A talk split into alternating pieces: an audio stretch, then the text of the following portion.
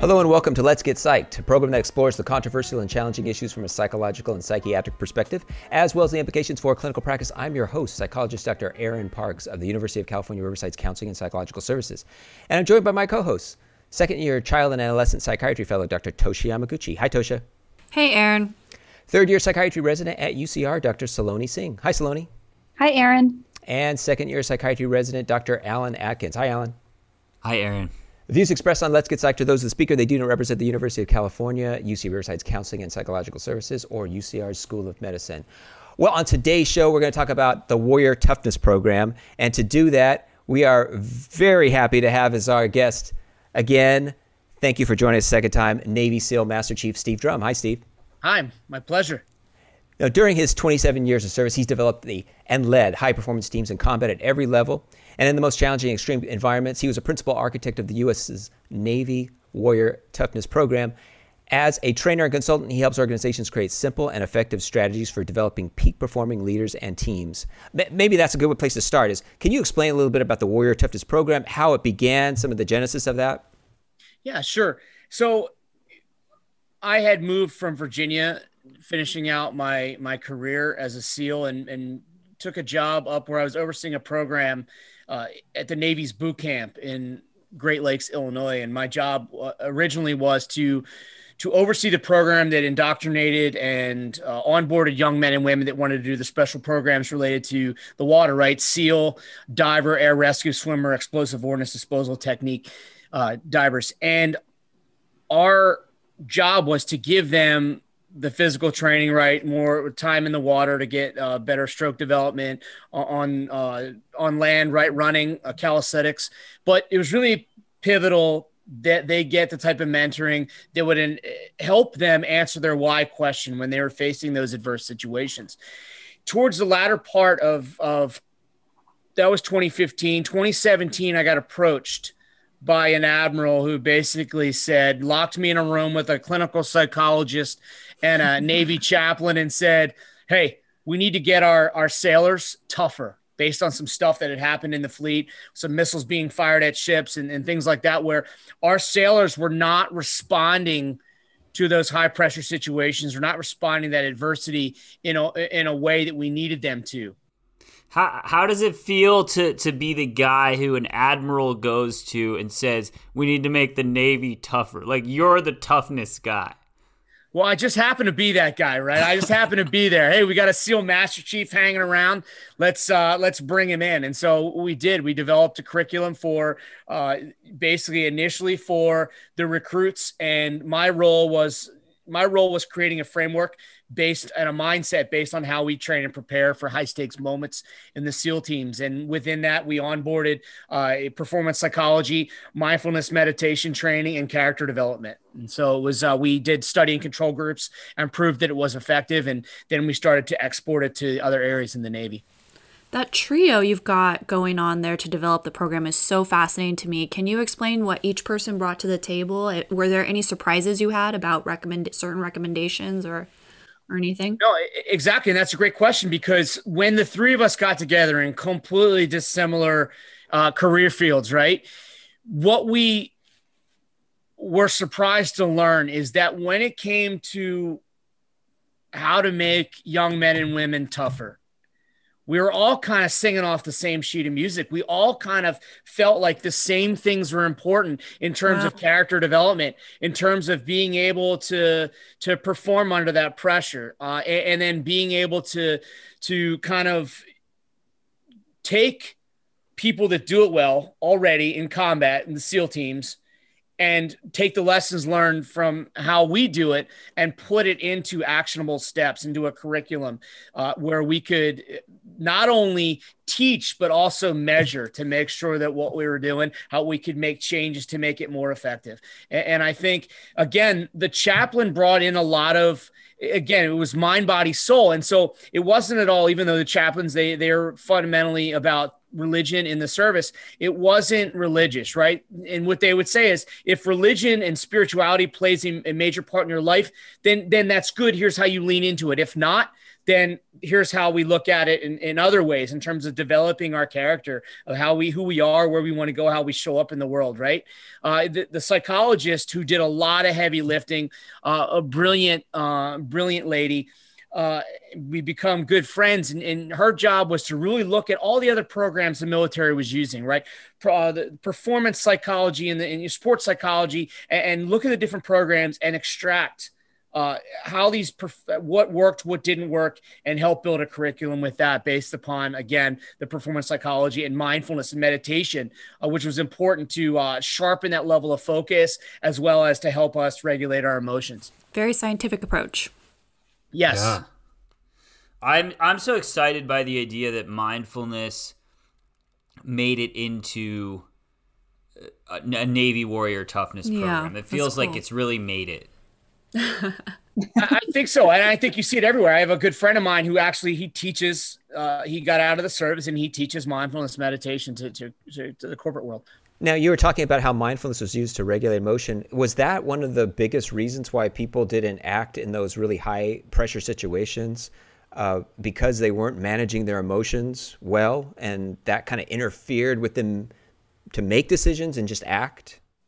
Absolutely. And there's, you know, there's a lot of different things. And I think, you know, if we, we discussed in, in the previous episode, you know, I talked about my first combat experience and how we did a level what we call stress inoculation, right? You dip your toes into stressful situations and you keep repeating them and you build upon them, but you do it in a thoughtful way to where adaptation uh, happens, right? And, and I think sometimes – if you don't apply that, it's one of the biggest things where I wanted to take the Warrior Toughness program before I got out was injecting that level of stimulation into Navy training at large. In many cases, I feel like a lot of the training, like sailors at sea, are so freaking busy, right? Trying to keep operating systems up and, you know, they're not getting much sleep as it is. And so when you say, hey, we need you to train for the fight, which could be fire, right? In a lot of cases, that's what you're going to see on a ship. That's what combat on a ship looks like. Uh, they just were like just checking the box and they weren't really like training like you would a, a soldier trains for combat. And so that was really important. And I think that was one of the contributing factors. But largely, it's about your ability, and we called it toughness. And we define toughness in three ways. First is to take a punch and keep going, right? You take, you, you know, you see your friend hurt in front of you, you've maybe taken a wound, uh, but you get back up and you return fire. But it also means that hey, I may have suffered a loss. Maybe I didn't get that promotion I wanted. Maybe I, I lost a, a, a, relationship, a loved one. Uh, I still have to be able to get back up and get back in the fight. The second part of the definition is I've got to deal with the day in day out grind which is I've got to be able to long deployments, uh, which could be either very mentally fatiguing or very boring. In either case, I have to maintain my engagement, my focus. And lastly, the most important part of that is that perform under pressure, right? When when you're feeling the fear, the anxiety, the stress, right? Is for you to be able to lower that arousal where you can think critically, make good, poised, composed decisions, where you don't look through a straw. Instead, you see the situation and you let that inform your decision making. And that's ultimately what we tried to the gap we tried to to close with with our training. If I can nerd out for a second, I, I, I was curious about something you said. Um, one of the ideas that we've thought about um, around some mindfulness techniques like body scanning is that the the part of the spine called it's called the DCML for for those who want to nerd out that so that uh, does light touch and and um, position sense can actually kind of suppress the part of the body that receives pain. Did you ever receive you you were talking about like okay, you've been hit and your buddy just uh maybe just got killed and you have to you have to keep going. Did you ever actually receive any direct training on okay, you're in extreme pain, you just got hit and you need to, to carry out this tactical thing. Here's how you do that. Here's how you suppress the pain.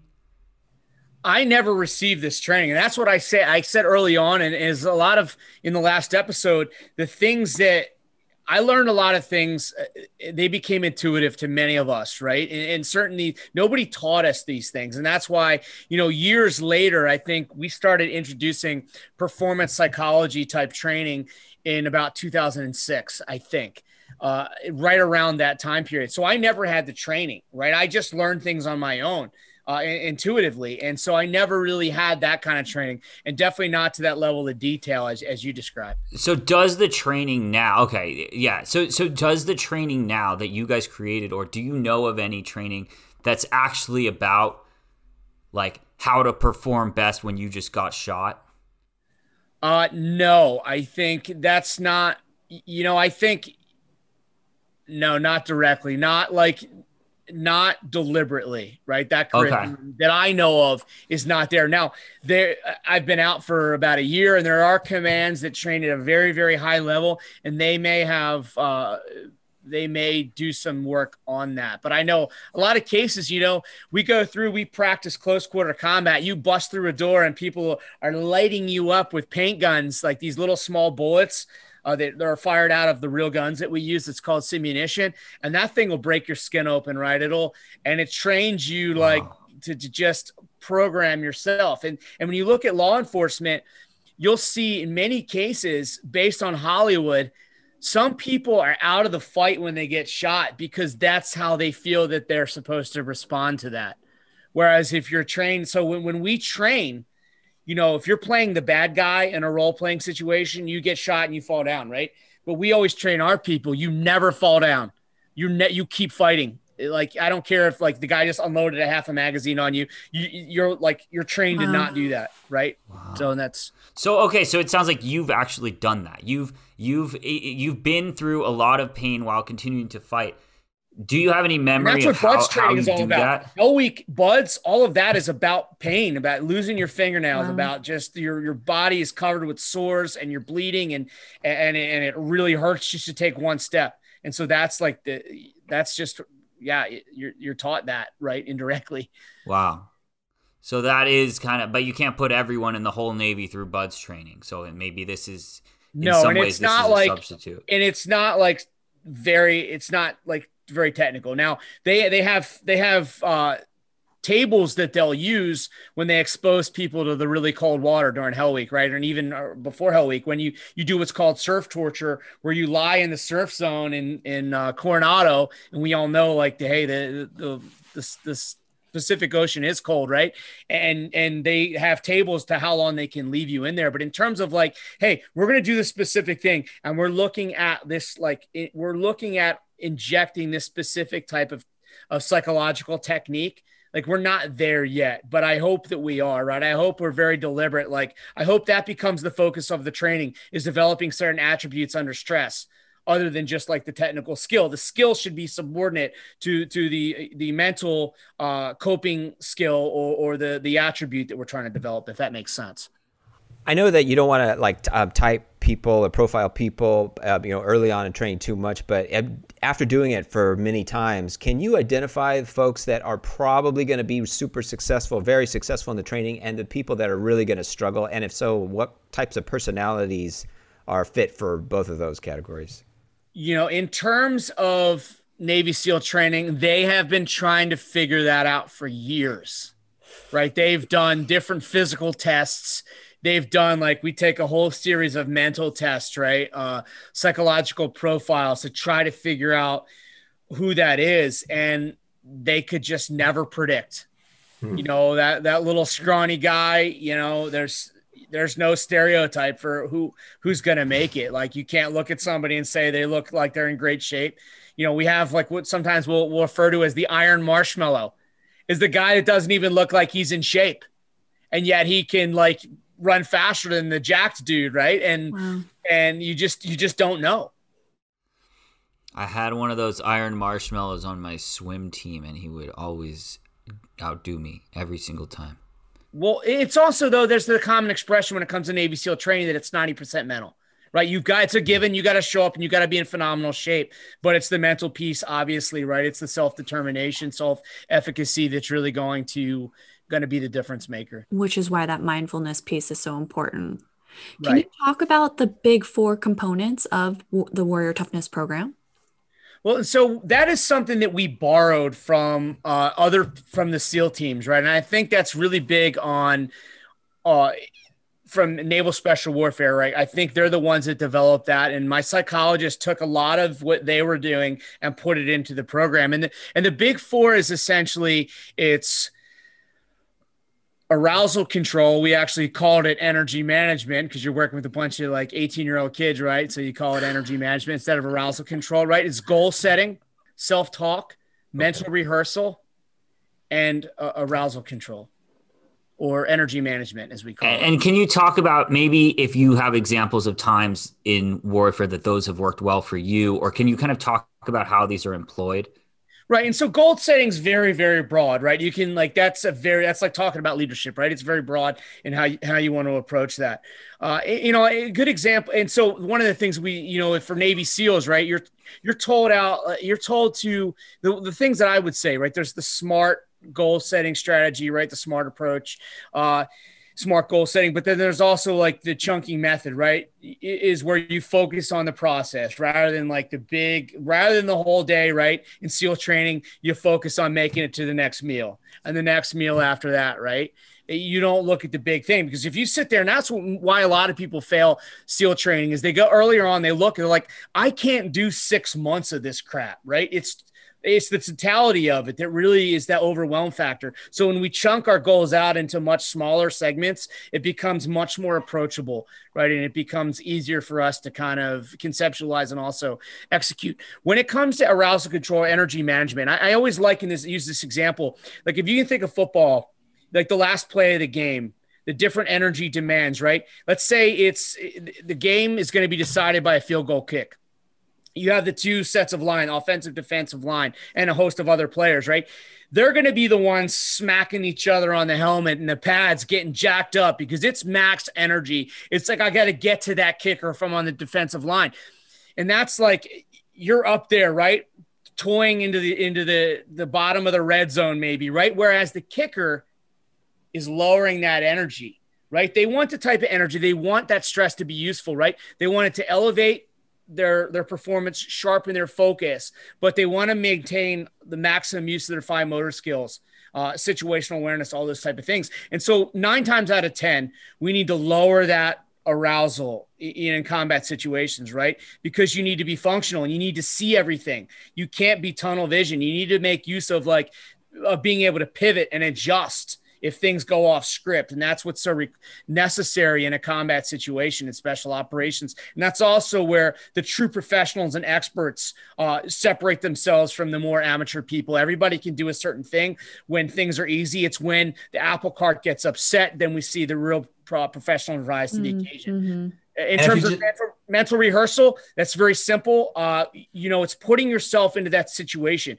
If it's a training situation uh, then it's like all right i'm going to engage my senses. I'm going to we know this is uh, athletes use this to great success. An injured athlete uh, will, will do this uh, uh, to, to give them a, a, chance at being successful. They're going to use their senses. They're going to say what do i hear? What do i smell? What do, what do i see? What do i feel? Right? To put themselves in that situation as realistically as possible. And then they're going to make sure that they are always the master of of uh, uh, of that dialogue or that that scenario. They're always going to make sure they end that scenario with a successful outcome. Hmm. If you're just joining us, you're listening to Let's Get Psyched on KUCR, and we're talking about Warrior Toughness, the Warrior Toughness program with Navy SEAL Master Chief Steve Drum.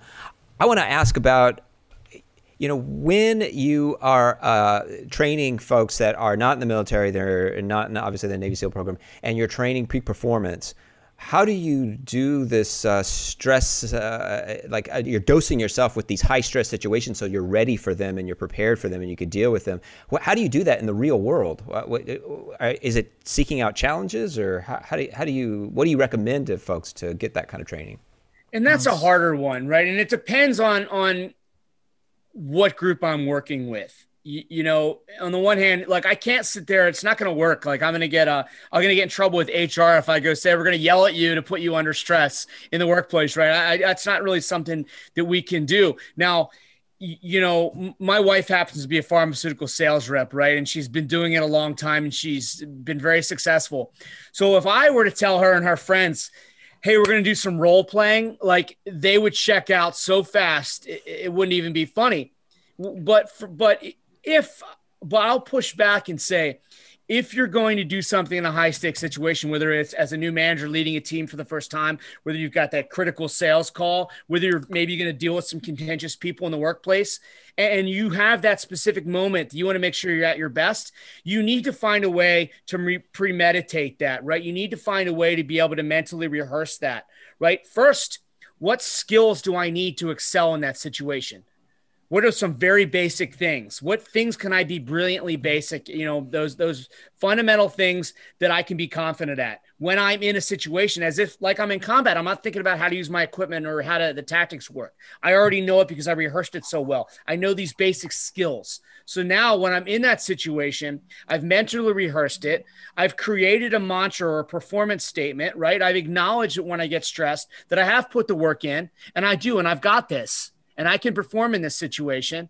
I've talked my way through it. And when I'm there, I'm fully present, I'm fully engaged. And when something happens that I, I didn't anticipate, try as I might, I put some time into considering contingencies. But if something happens that I didn't conceive of initially, then I'm going to, at the very least, I'm going to stop. I'm going to take a beat. I'm going to read the situation. I'm going to read the room. I'm going to connect with the people that I'm engaged with. I'm going to offer the most thoughtful response possible to drive uh, my goals forward, even if I don't have the perfect answer. But the point is, is that I don't get thrown out of the driver's seat awash from emotional impact. I still stay composed and effective. How long does this take? Can I ask you about just your own personal process? Like when you do mental rehearsal, you prepare for some uh, you know, really important event or something, how, or, or, or just when, when you were in combat. How long does this process take? It really depends on what I'm doing. Like, for example, when I'm, you know, when I was trained as a, uh, as a professional speaker and we're, we're trying to deliver a craft, deliver a speech, I will go through and I will like, I rehearse it. I rehearse it for hours right? You want to bring me in to talk for 45 minutes. Uh, you know, it seems pretty easy, but I'm going to rehearse, I'm going to customize that, and I'm going to do it. I'm going to go through it at least probably 10 times if it's a 45 minute keynote. And I'm also going to spend some time.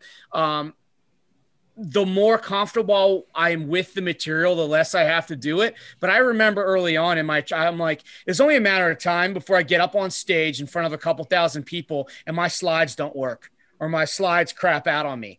And so I've got to mentally rehearse that. And sure enough, it happened. And thank thankfully I put the time in because I didn't miss a beat and I didn't get thrown. Right. I mean, that would be tremendously scary if I wasn't, you know, yeah. that would be to me like getting shot at. You know, I would be that like in front of a thousand people and your stuff doesn't work. And so uh, again, I, I put a fair amount of time, but now I know my material well enough to where I can probably do it. But uh, you you spend a lot. It really it's hard to say exactly how. It really depends on the situation. And I, I think it's worth saying from a psychotherapy perspective that what Steve is saying is exactly right. You know, the the mental rehearsal is consciously noticing recognizing what will the smells be taking the time to actually go through it, but not catering to your fears and negative thoughts about just ruminating over the part you're dreading over and over. You're actually going through this thing as a disciplined process, being mindful about it, and then continuing your day. It's very different than the mental rehearsal that some of our patients might have when they ruminate over the potential outcome over and over, but they don't actually get anywhere. And there have been studies about this where they're not actually, they're just reprocessing it without any added value. Um, Steve, you mentioned these tables, which, by the way, I sound sound fascinating, right? Of like, how long can we do? How long can we like do the water torture training for? And how long can we do these different trainings? Is there t- are there tables for stress inoculations like yelling? And are there tables? Do you do you have these senses of like, okay, this is how much um you can break someone down before you have to start building them up? And how does that look?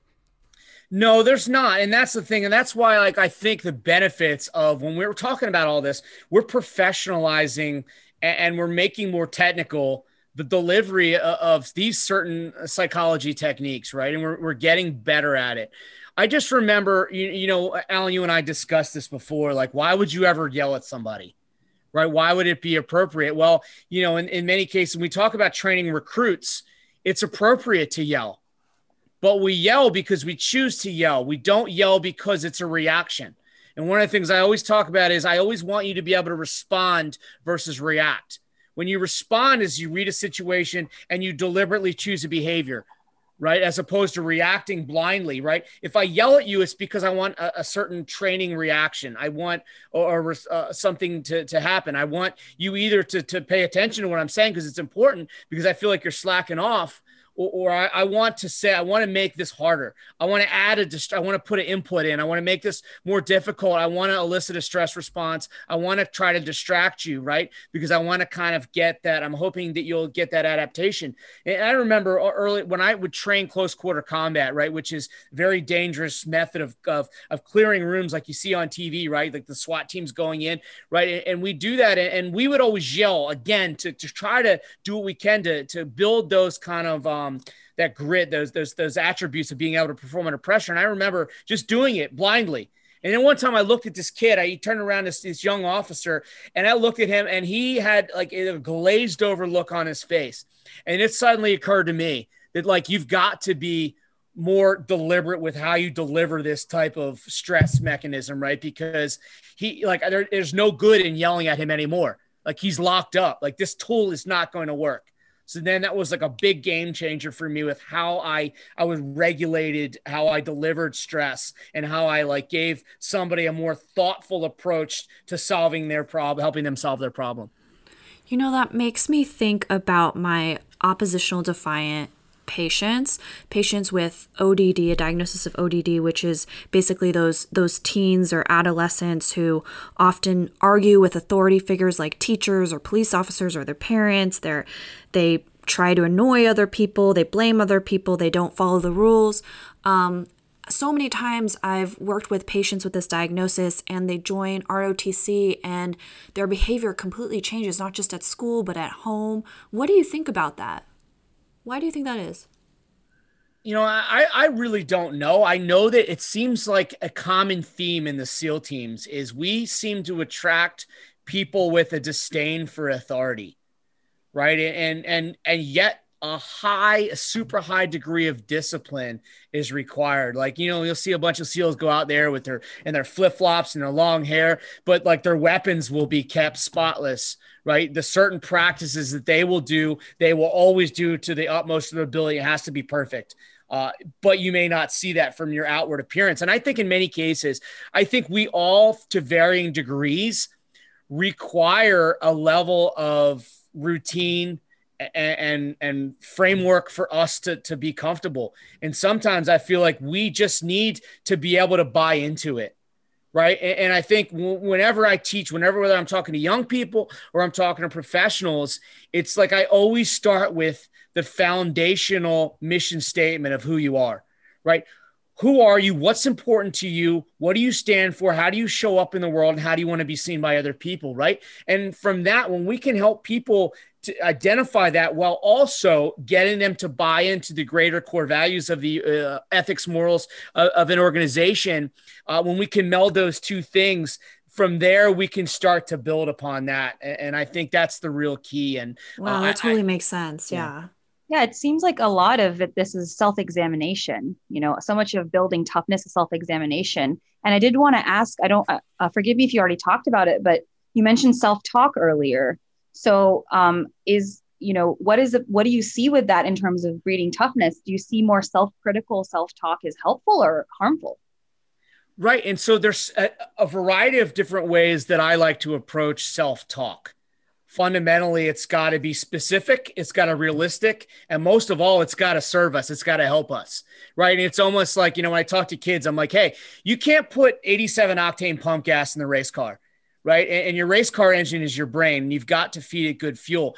And, and when in the military, we use self talk in, in, a, in a couple of different ways. At the most fundamental element, in many cases, when we're trying to do something very quickly and precisely, and there's distractions going on, we talk our way through the procedure to make sure that our hands and our brain move in, in unison, right? If I'm going through inspecting uh, uh, complicated equipment, I've got to like talk my way through it to make sure that I don't miss something, right?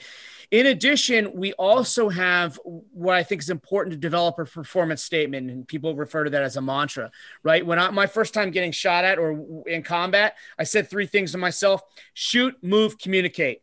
when we're in a gunfight, you got to shoot, you got to return fire, you got to try to get the enemy. You've got to probably move. You're not going to stay there. You're either going to withdraw or you're going to try to maneuver on that enemy. And lastly, I've got to make sure that I communicate the what we're doing to all my teammates, right? And that keeps us locked in. And lastly, we got to make sure that we put quality thoughts in our brain, right? When we make a mistake, we make sure that we put quality thoughts in there. We focus on good things that that get us where we want to be moving forward. And that's all the time we have for this edition of Let's Get Psyched. Today we talked about the Warrior Toughness Program with Navy SEAL Master Chief Steve Drum. Thank you, Steve, for joining us again. Thank you. And thank you to our co-hosts, Drs. Toksha Yamaguchi, Saloni Singh, and Alan Atkins. If you have comments, questions, or suggestions for the show, you can write to us at getpsychedonkUCR at gmail.com, and you can listen to past episodes of Let's Get Psyched on your favorite streaming platform. If you like tonight's show, please follow us and post a review. This episode was recorded remotely in our homes. Our producer is Elliot Fong. I've been your host, psychologist Dr. Aaron Parks. Tune in next week for another edition of Let's Get Psyched.